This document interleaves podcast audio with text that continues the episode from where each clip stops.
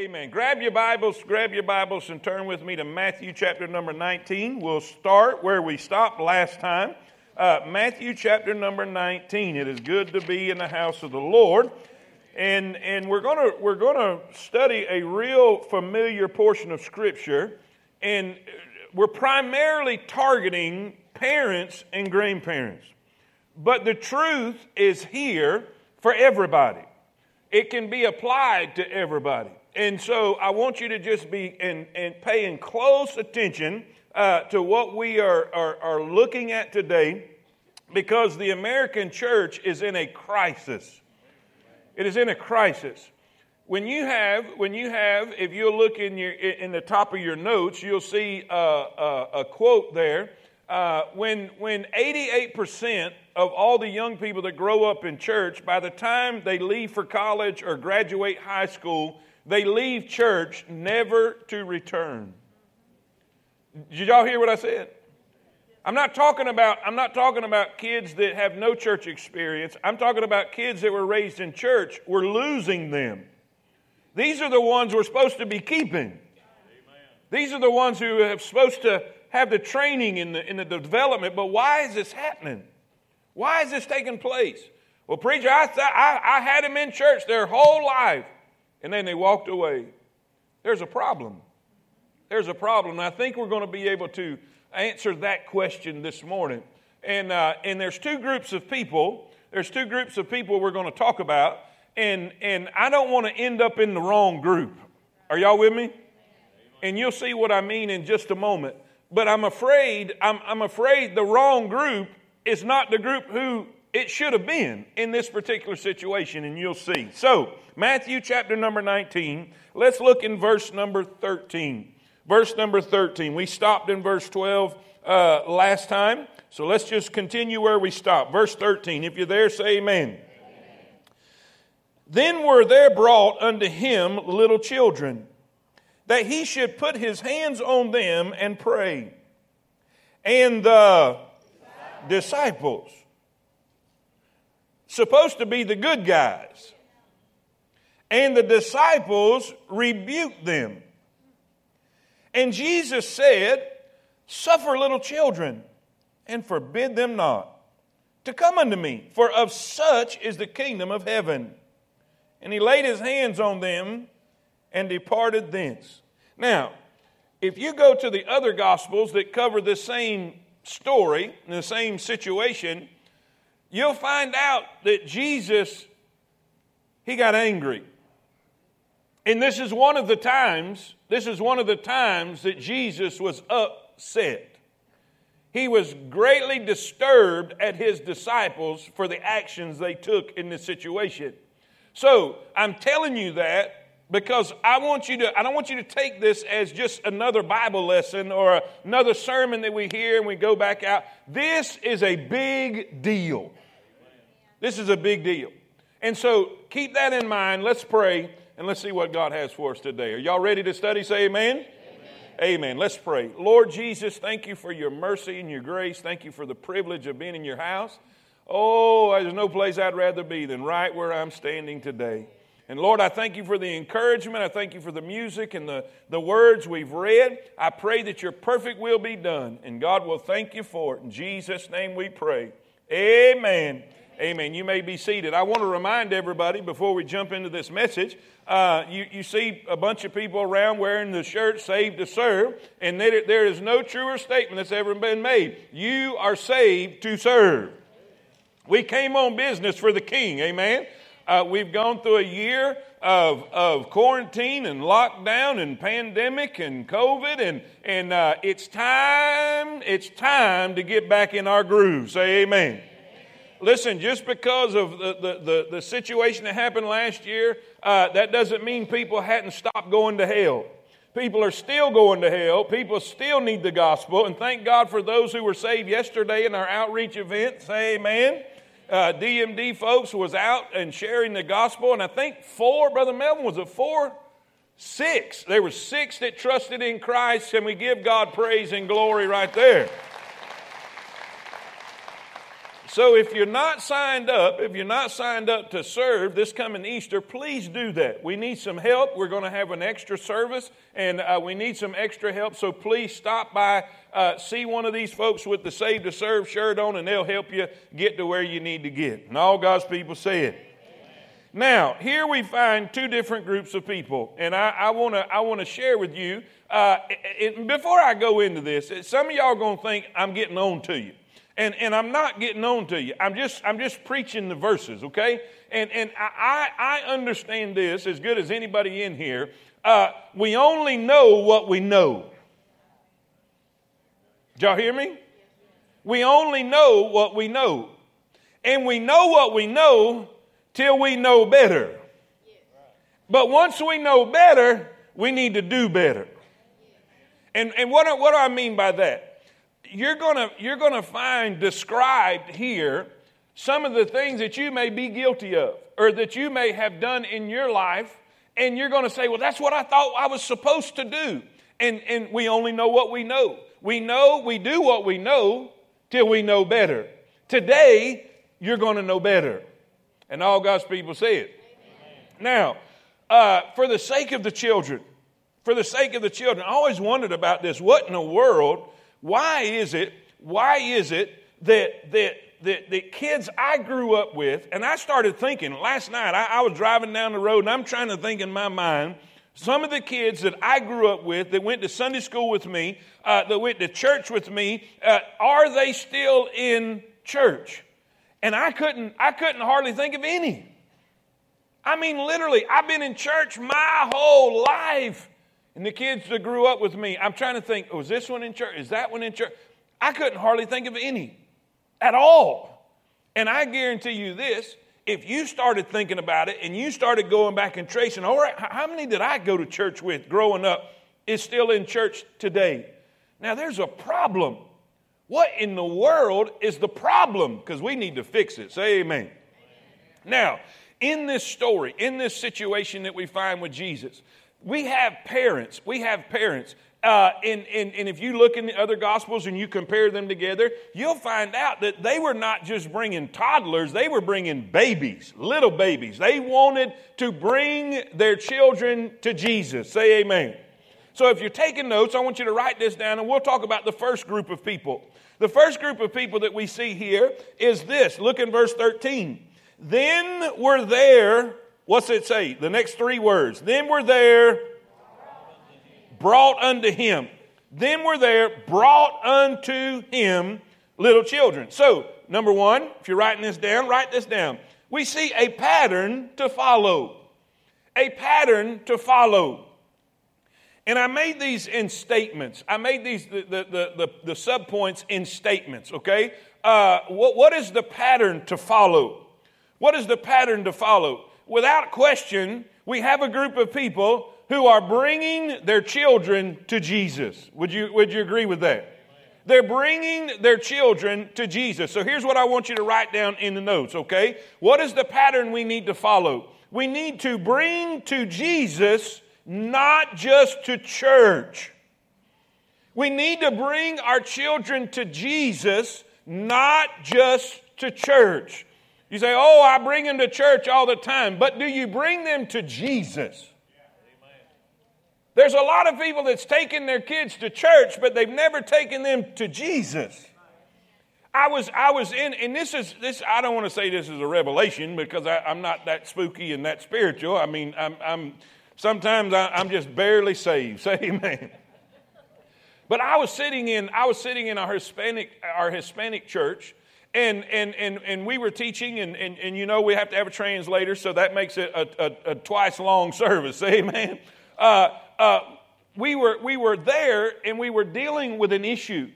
One of the issues dealing with the Hispanic population, the majority of the Hispanic population, their background is Catholic. It's Catholic.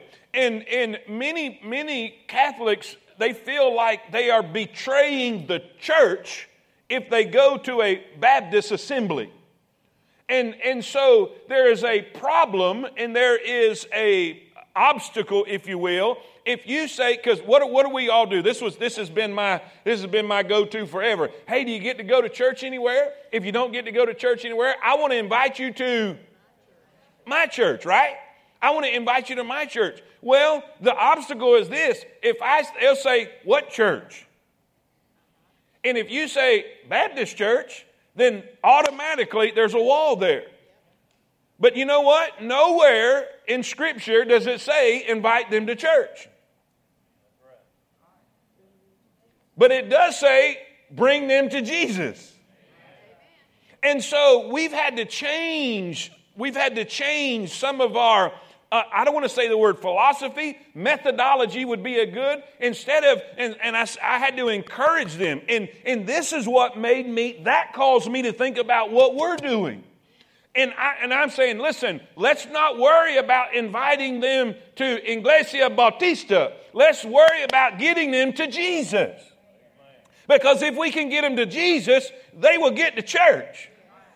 But I'm afraid, I'm afraid we've been so busy and so concentrated on getting them to church because we think we've been told this our whole life. Oh, you just got to get in church. You just got to get in church. Like there's some fairy dust that'll fall on them and fix them if we get them in this building. Do I have a witness? And we've got to do more. And, and by the way, this is going to seem a little repetitious, but it'll be explained more in the second point what the difference is in the first point. Because you're going to think, well, what, is, what else? What do you mean bring them to Jesus, not just to church? You'll see. You'll see. Look what it says in, in Psalm 78. Psalm 78. When you get there, say amen. Give ear, O my people, to my law. Incline your ears to the words of my mouth. I will open my mouth in a parable. I will utter dark sayings of old, which we have heard and known, and our fathers have told us. Who do fathers tell that to? Their children. We will not hide them from their now watch what watch what we're, watch what we're going to show them. Showing to the generation to come the the praises of the Lord and his and his which we which he had done. Now, I, it doesn't say we're going to tell them all the rules. We're going to tell them all the thou shalt nots. We're going to tell them all the thou shouts. You see, the second sub, write this down and we'll talk about it. We want to bring them to Jesus, not just to church. By doing this, we want to emphasize relationship more than regulations. We want to emphasize relationship more than regulations. If you get them into church and you tell them all, everything they're doing wrong, everything they're supposed to do right, but you never tell them how good God is, you never tell them how powerful God is. You never tell them what kind of relationship God wants to have. He is a personal God. It's not the do's and the don'ts, it's the relationship that they can have with Him. It's a personal God that'll walk with Him. He will give them the power to do the do's and not do the don'ts. Say amen. But what happens is, what happens is, is we lay down the law and we give them the rules and the regulations, but we don't develop a relationship, and rules without relationship creates rebellion. Because we don't do the do's and not do the don'ts because we're afraid. We do it because we love Jesus and He's been so good to us, we want to please Him. But too many of us do the exact opposite. We tell them God's going to strike you down if you don't. And so it's out of fear, and not love. Are y'all with me? Say amen. We emphasize the do's and don'ts. Now, here's the problem with that. Here's the problem with that. I was so guilty of this. One of the, one of the situations with, with, with, with, with Jordan one time, I, I it kind of opened my eyes that the only time she heard from me is when she done something wrong when she wore something I didn't like or didn't approve of or did something, it, there was never there was never that, hey, you did great with this or man, that's a good job here. It was always and I'm afraid we do the same thing with our kids when it comes to Christ. We got to bring them to Jesus, not just to church. We have to emphasize relationship more than regulation. Do you see? He said, brag on his works, brag on his strength, sing the praises of God, that they may set their hope in God. How many of y'all realize that kids will never set their hope in the commandments? But if you brag about how big God is and how wonderful God is and how loving God is and what God can do for them, they can set their hope in that. Because I've never seen a set of rules that could get me through a dark valley. Amen. Watch this. We need to bring them to Jesus, not just to church. And remember, I said in the second point, we're going to explain more on that. We need to emphasize, say with me, we need to emphasize more than regulations. Now, now let, me, let me show you something real quick. I, I got to hurry because I, I know I'm going to run out of time. But this is how this works. This is how this works. The Bible says that we love Him because, somebody say it, He first loved us. So His love is an action, our love is a reaction. Does that make sense? So, the more I know about His action, my reaction is going to be to love him. The more I learn about what he's done for me, the more I learn about how much he loves me, the more I'm going to love him. And we try to control our children with threats and rules and regulations, and we don't teach them about God's love and who He is and what He wants to do for them and the kind of relationship He wants to have with them. And we create rebellion. We do. Listen, understand this. Not only bring them to Jesus, not just to church. Emphasize relationship more than regulations. Understand, see, understand influence at home is greater than at church influence at home is greater than influence at church. Now, I'm going to chap some of you right here. But you need to hear this. The one thing that dawned on me, the one thing that dawned on me of why so many kids that heard the same thing at church, they heard the same thing I did. They heard the same teaching, the same preaching, got the same Bible, sung the same songs, but what was different? They didn't get at home what I got. We all got the same thing at church. We all got the same teaching. We all got the same preaching. We all got the same influence at church, but we didn't get the same at home. Mm. I want y'all to look at this. I got a picture. They got that picture back there. It's kind of blurry, but you'll get the point. These ping pong balls represents the hours of influence that's on children. Can y'all see that little vase at the bottom on the left? If you can see that, wave at me. Everybody can see that? That represents how many hours we get them. Talking about church. Your, your, your children's pastor, your, your nursery director, your pastor. That's how, that's how much we get them. The one on the right represents the hours that you get them.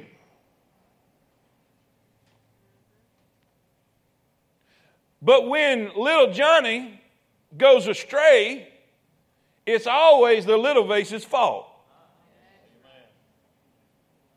We want to blame the youth pastor. We want to blame the pastor. We want to blame the church that let him down, that didn't fix them when we brought them to church. Can y'all see the insanity of that? I can't tell you, I can't tell you how many parents I've had to deal with and talk to that would come and say, I had him in church every week. But let me ask you a question. Which one of them you think is going to have more influence on them? Y'all sleep this morning? This is convicting, isn't it? You can't just bring him to church. You got to get him to Jesus. Now, this group, they're bringing their kids to Jesus. They're not bringing them to church, they're bringing them to Jesus. They want Jesus to touch them. They want Jesus to have his way with them. They want to get them to Jesus. And man, that should be our goal. That should be our dream. That should be our prayers. That should be our desires. Uh, listen, your, your, your, dream should not be that they pray, play professional sports. It should not be that they make a bunch of money. It should be that they know Jesus. Amen. Listen, it's one thing not actively bringing them, like the pattern shows. But some groups will even actually hinder them. This is the second group. I want you to write this down. Not only do we see a pattern to follow, but we see a problem to avoid. A problem to avoid. Look what it says. These parents were bringing, they, they, had a desire to get their kids to Jesus, which is, which is the greatest thing to do. But it says they brought them that he should put his hands on them. This is verse 13 and pray, and the. Uh oh. Oh, I, I, got something from over here, but I didn't hear nothing on this side. And the. I, again, again. Help me, people. And the. These were the good guys. But what did the disciples do? Rebuke them and said, Stay away. Now, in the terminology that's used, it literally means they were hindering. It's one thing, are y'all seeing what I'm seeing? It's one thing not to actively bring them, it's a whole nother animal to actually be hindering them. It wasn't the Pharisees. It wasn't the Sadducees. It wasn't the publicans. It wasn't the sinners. It wasn't the drunks. It was disciples hindering them from getting to Jesus. And you know what I've seen over the years in my church experience? Listen, we as church people, we as Christians trying to follow Jesus, we can be the ones actually hindering our kids from getting to Jesus. You remember what I said? I'm not getting on to you. I, am telling you, I, I, I, this is something I've learned because we only know what we know. You know what my, did, my dad did? What he saw done. My dad did with me what he saw done with him. And so I started doing what I saw him do with me, with my kids, until I learned better. Let me tell you something. Just because Paul Paul done it, don't make it right. Just because of the church you, you lived in your whole life, just because they did it a certain way, that don't make it right. Just because you do something wrong a long time, don't make it right. Now, I'm going to just keep right on plowing through. Y'all can get with me or get over it. It don't matter to me. Tradition doesn't make anything right. Truth makes it right. So we don't know what we don't know till we know it. But once we know it, God is going to hold us accountable to do it. Now, how do we hinder Him? How do we hinder? How can good, godly people, and I'm telling you that, good, godly people who mean well, who thinks they're doing what they're supposed to do because that's all they know, that's what they've seen, how do we hinder them? How do we hinder them? Judges chapter number two, this is a story of Joshua. It's one of the saddest, saddest chapters in the Bible. It says, Joshua, the son of Nun, the servant of the Lord, died being 110 years old. And they buried him in the. Bo- and by the way, before I read this, keep in mind that Deuteronomy, Deuteronomy was written, it's called the second law. It was the second time God gave them their instructions and their responsibilities. Because y'all remember, He gave it to them first at Mount Sinai, but then they rebelled and did not go into the promised land. So He had to take them out in the wilderness 40 years till they all died off. The adults, right? And so before they go into the promised land, before they go into the promised land, we see Deuteronomy. It's a second giving of the law. In other words, God said, Let me remind you one more time what you need to know before you go in here. and, and he re- reminded them don't forget who I am. Don't forget who brought you here. When you get houses that you you did not build, wells that you did not dig, vineyards that you did not plant, when you have been blessed and you prosper, beware. That was the word that was used, King James. Beware that thou forgettest not the Lord. But guess what they did? They forgot. And Deuteronomy says, teach your children. Teach them who I am. Teach them what I have done. Show them everything. But they didn't. Look what it says. Verse 10, Judges 2:10. Y'all there say amen? And also that generation were gathered into their fathers. What does that teach us? Ladies and gentlemen, we're all going. Now you can make your child do right now, but you're going to die. What are they going to do when you're not there to influence them?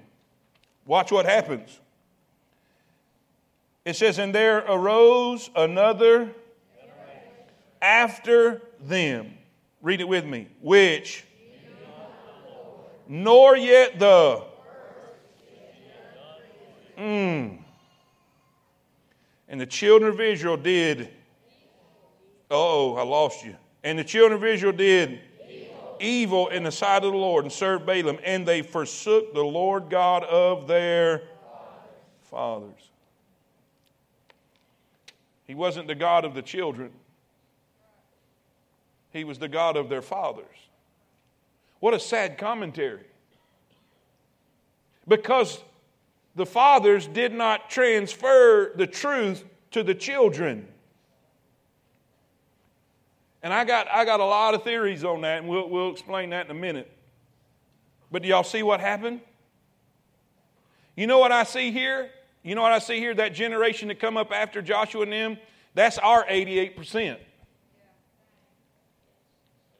That's the kids that we're bringing up in church. Are y'all seeing this with me? I know this is hard to hear. This, this seems like it's harder than the last week's.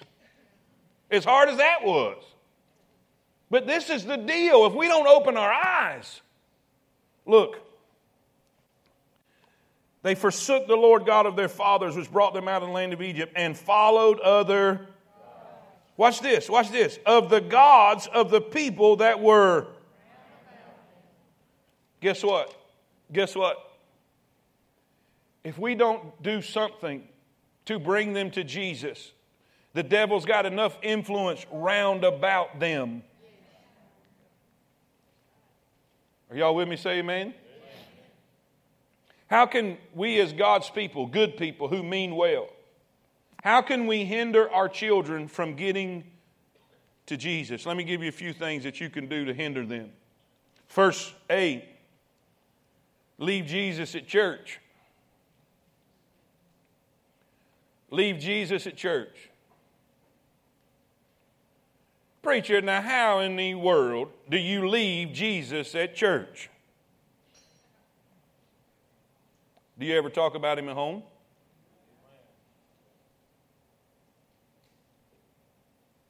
Is the only time you open your Bibles when you're at church? Do you have to have a mad scramble on, on Sunday morning to try to find your Bible because you don't know what you did with it Sunday afternoon when you come home? Is the only spiritual conversation we have at home is saying the blessing over the food? Can I, can I have my ping pong balls back up there?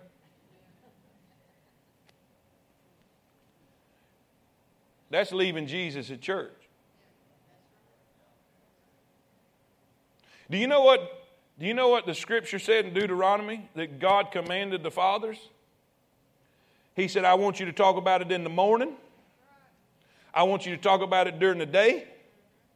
I want you to talk about it before they go to bed. Hello. Amen. He said, I want you to put it on the doorpost. And by the way, by the way, they're still doing that in Israel today. If you'll go in the motel, some of y'all are going to go with us in December, and you'll go, before you go into your motel room, you'll see there's some scripture in Hebrew right above the door because that's what God told them to do. In other words, parents, everywhere they turn, they need to see scripture and God in everything. What do you talk about the most? Do you leave Jesus at church? This is not complicated. You know what I'm going, you know what I'm talking about. Is the only time that you talk to your kids about God or church or scripture or the Bible or eternity, heaven or hell? Is it at church Sunday morning and you forget about it all week long? Let me tell you what you're doing. You're not only not bringing them to Jesus, you're hindering them from getting to Him. B. How do, we, how do we hinder our kids from getting to Jesus? I'm talking about church people. I'm not talking about lost people. I'm talking about church people. First, we leave Jesus at church. B, then we fail to make God a priority. Everything else is more important than God. God only gets leftovers. I don't want to beat a dead horse, but we've allowed sports to really become idolatry in America.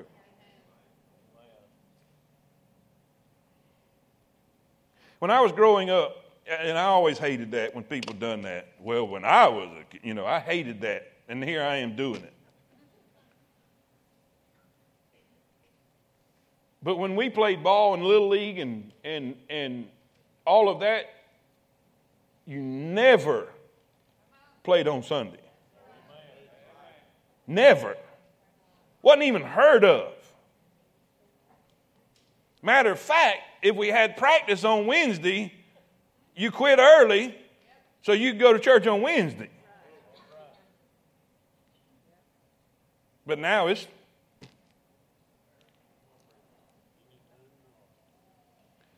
Now, I know what's oh, you just hate sport. Are you kidding me? I love sports. I love it all. But what I'm afraid we've done, and you don't even do it intentionally. Well, preacher, I go to church when we're not playing. You know what that's telling your kid? You're telling your kid without saying it that them sports are more important than God. That's what's happening. And what and, and I'm afraid, I'm afraid now it's gonna get worse, so y'all might as well just if y'all didn't kick me out from the last sermon, you, you it's not the kid's fault.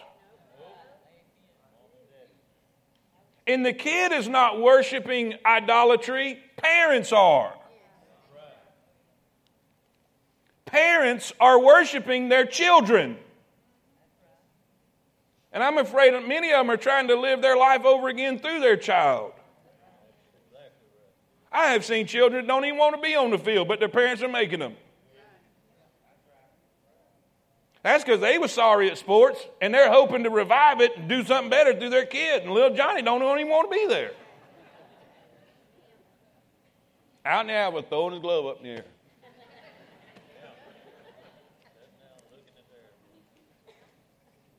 And listen, I'm trying to make a little light and a little levity because this is such a serious topic. And, and God is not our priority. He's what's left over. Let me tell you, let me tell you how God said to the children of Israel how to, how to where to put the, the, the, the Ark of the Covenant in the, in the temple, the, the tabernacle, excuse me, the tabernacle, which was the tent before they made the permanent temple. When they were to travel through the wilderness, he said, You put the tabernacle right here, and all the camp camped around the tabernacle, which made the tabernacle the center of life. Now, I want to ask you a question Is God the center of you and your children's life? Or is He out here on the outskirts? Seek ye first. Unless a man hate his father, his mother, his sisters, his brothers, even his own life, he cannot be my. In other words, God said, I got to be first.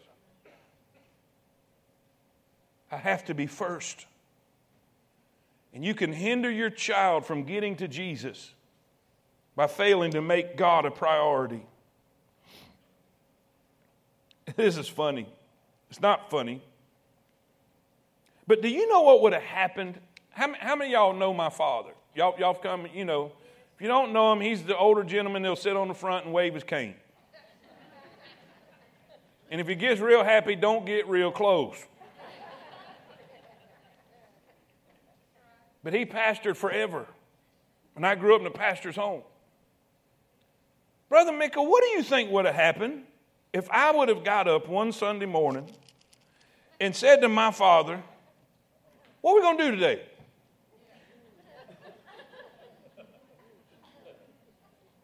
Remember that cane?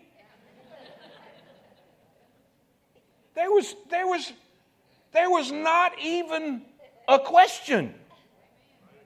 There was not even a, there was not even the slightest hint of wonder what we were going to do on the Lord's day. Are y'all with me? I'm just trying to tell you.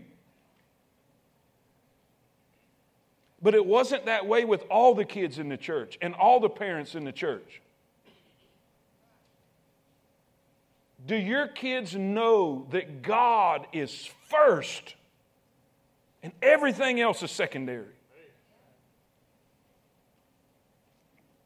Listen, they're only going to know if He really is. And by the way, I don't know if y'all know this, but little people are little geniuses. And they're like little wicked geniuses. I, I got Bible for that. Foolishness is bound in the heart of the child. My dad quoted this regularly, but the rod of correction will drive it far from them. He thought I was real foolish, I reckon. I don't know, because he. How do we hinder how do we hinder our kids from getting to Jesus? Leave Jesus at church. Fail to make God a priority. This is big right here. Fail to make faith personal. Fail to make faith personal.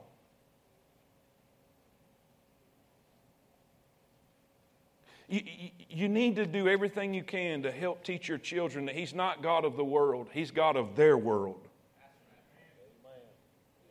He's a personal God.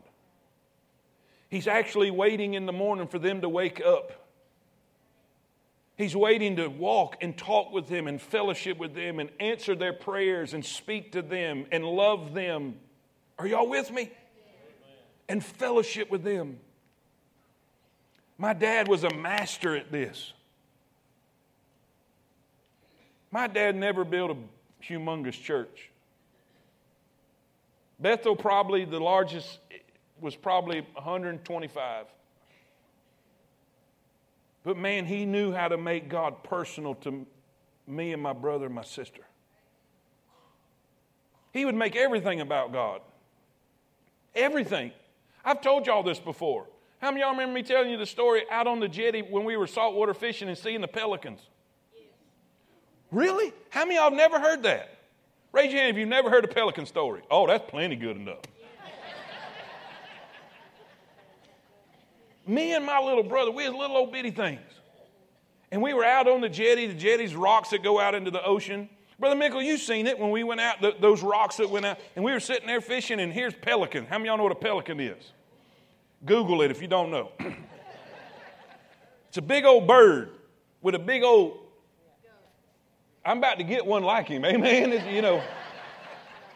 And they'll dive down in the water and catch a mullet, and then they'll throw their old head back and swallow that. Dad says, Watch them pelicans. He said, They'll thank God for their meal. I looked at my brother like, He said, Yeah, they will. He said, They wave their little tails at God every time. Watch them, watch them. They'll thank God by waving their little tail for their little mullet. And me and my brothers, we watching. All of a sudden, this pelican swoops down, hits the water. He throws his old head back, the fish goes up, and fish goes down, and we watch his little tail, and it goes.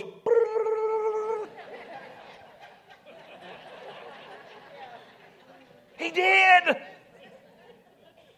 He said, See, even the animals got enough sense to thank God for their meal. And man, I thought, wow. And little did I know till I got older that that was the water running, he was shaking the water off.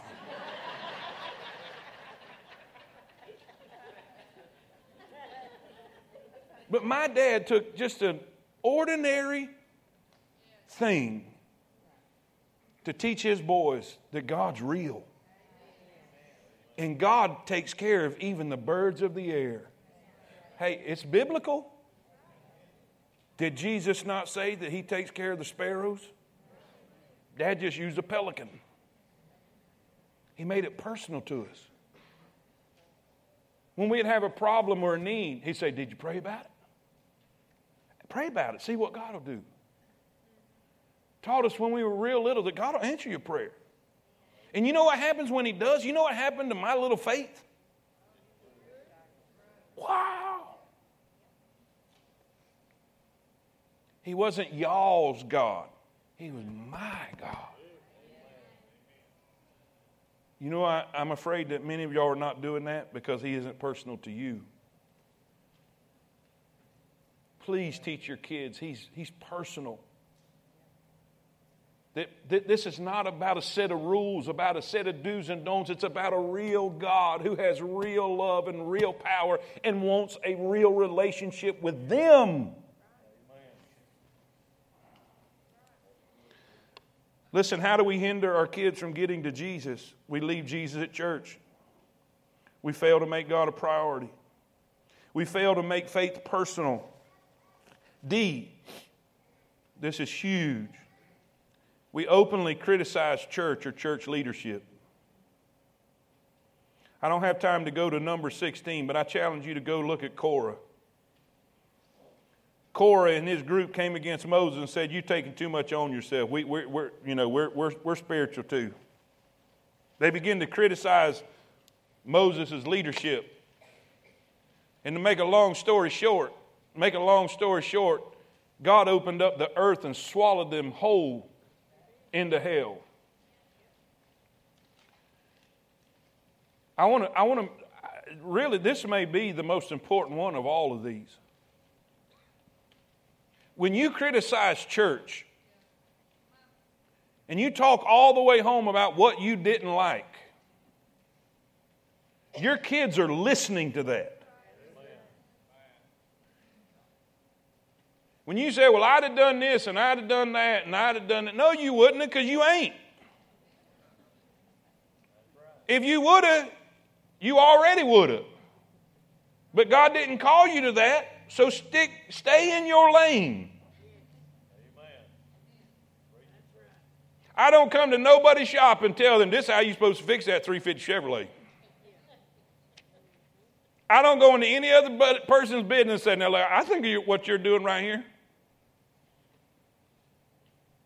And I'm not trying to defend me. I don't have to. God does good enough to do that. I'm just trying to tell you what you're doing to your kids every time you criticize church or church leadership. Because what you're doing when you criticize, you're saying they're wrong. And they don't know what they're doing. So when little Johnny turns into a teenager or turns into a little young hoodlum and you try to say, Preacher, talk to him, you've done discredited the preacher his whole life. And you've done ruined the confidence in the man of God that he should have had. Do you think he's going to listen to somebody who you've criticized his whole life?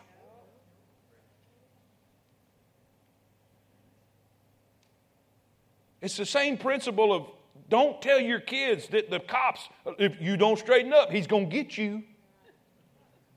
That's stupid. Because that kid needs to have confidence that he can go to the police when he has a problem. And your kid needs to have confidence in the man of God. Well, I don't think he's right. Well, go to one that you do. If you don't think he's right, then why are you here? Go find one. I'm not saying they're all right. I'm not saying every man of God's right. I'm not saying every preacher in the pulpit because they're not all men of God. Dr. Biggs told me, listen, that preachers are a dime a dozen, but real men of God are few and far between. And I'm not saying just to believe everybody or just to, to, you know, put all your eggs in one basket. But listen, if you don't think the one's right that you're sitting under, sit under a different one. or take it up with Him. Not in front of your kids. Not in front of your kids. Criticism. They remember that.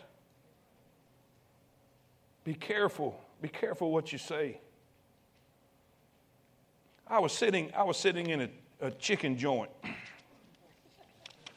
Baptists, say amen. And I, I can remember this to this day. I was sitting with me and my family, and there was like two or three families sitting together at another, and they was just they were just railing on everything from church that day. They didn't like this, they didn't like this song, they thought this was, just, and I mean the whole conversation I'm to tell y'all this. I'm to tell y'all this. It took all the spirituality I had in me not to get up and say, guys, I don't know where y'all go to church, but I sure don't want to go there. I had, I had 10 minutes of the conversation and I was already disgusted. What do you think those kids have every week? And we wonder why, when that kid has the ability to make his own choice and make his own decision, that he leaves never to come back. Put my, can, can I have my ping pong balls? When that kid don't come back, that vase gets the blame. When all of this time they're criticizing all of the little vase. But yet it's the vase's fault they won't come back. And I've never understood that anyway. I, I, to this day, I've never understood any, any, nowhere, shape, form, or how, how if you don't like something, why do you keep coming?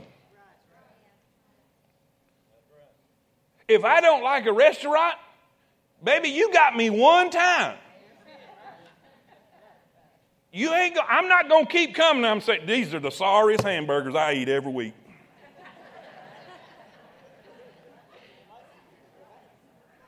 Can anybody see how stupid that is?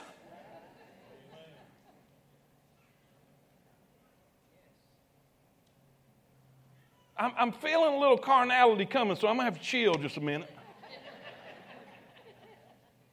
But I'm going to have to tell you, I'm tired of losing our kids.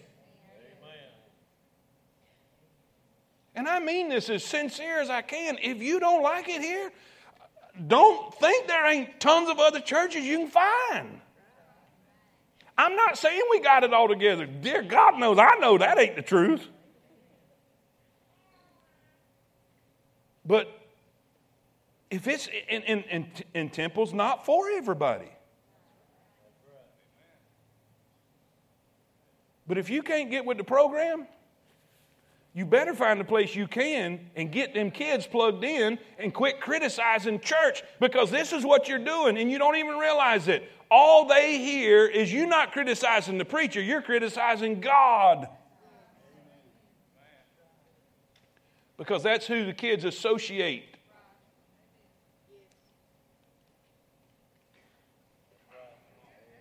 Number three, the power to bestow. Verse 15. This is talking about Jesus. Let's go quick. Everybody read it with me. And he. And he laid his hands on them. There's a power to bestow. If there's anything I want to see in my kids, I want to see God's hand on them. I challenge you to go all through the Bible and look at look at the hand of the Lord. And what happens when God's hand is on somebody? Listen, let me give you three things because we're way over time. God's hand is a hand of provision. Nehemiah said this Moreover, I said unto the king, If it please the king, let letters be given to the governors beyond the river, that they may convey me over till I come into Judah. And a letter unto Asaph, the keeper of the king's forest, that he may give me timber to make beams for the gates of the palace and appertain to the house, and for the wall of the city, and for the house that I shall enter in. He said, I need walls to build the walls, or, or I, need, I need timber to build the walls, I need lumber to build the walls, I need lumber to build my own house. Are y'all with me? I, I need walls to build the, the, the, the, the palace. And watch what it says. And the king, come on, everybody, and the king, according to the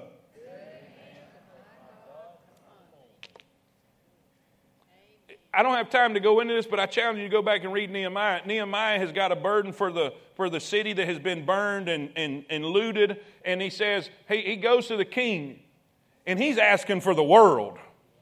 He could have been killed just for asking the king this stuff. He said, I need lumber, I need protection, I need a letter, I need even lumber for my own house. And you know what the Bible says? King said, Okay.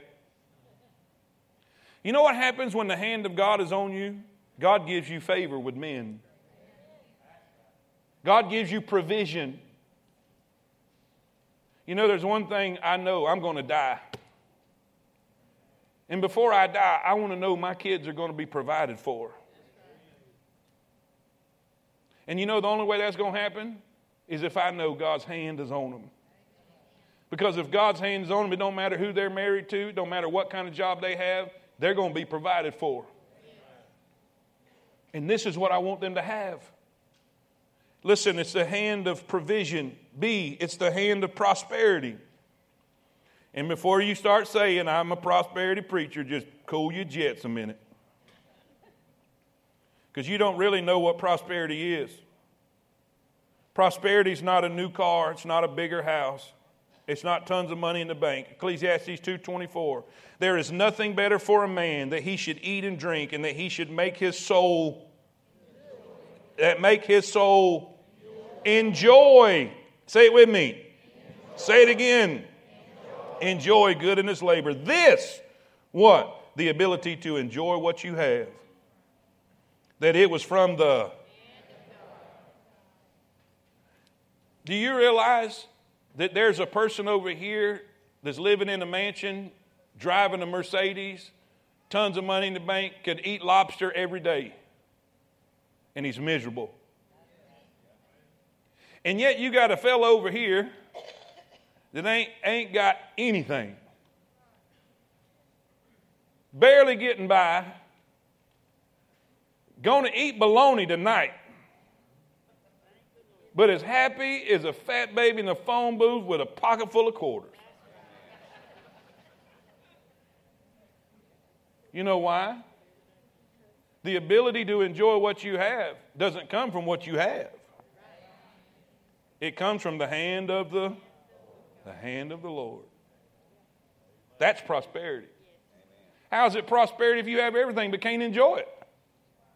Prosperity is being able to enjoy what you have. Amen. Lastly,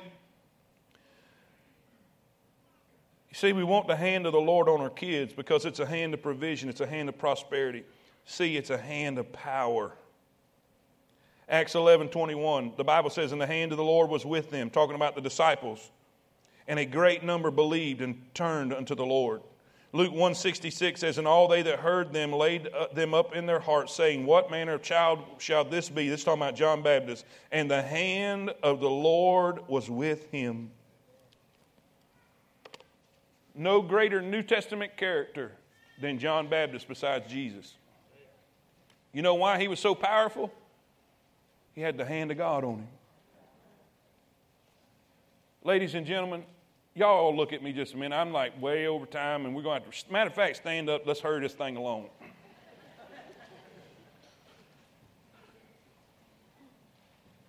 it's one thing to not actively try to bring your kids to Jesus. It's a whole nother thing actually hindering them from getting to Him. But any way you want to cut it, our children need God's hand on them. But watch this now. Watch this.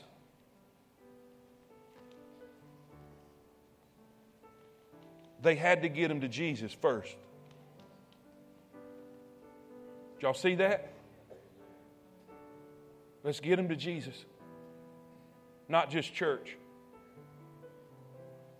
Say it with me. Let's get him to Jesus, not just church. How do we do that? Let's take Jesus home with us. Let's talk about Jesus at, at the dinner table. Let's talk about what he's done for us when we got home from work. Let's talk about answered prayers. AD, the greatest thing we could ever do for our children or grandchildren is pray that God's hand will be on them. And all God's people say it.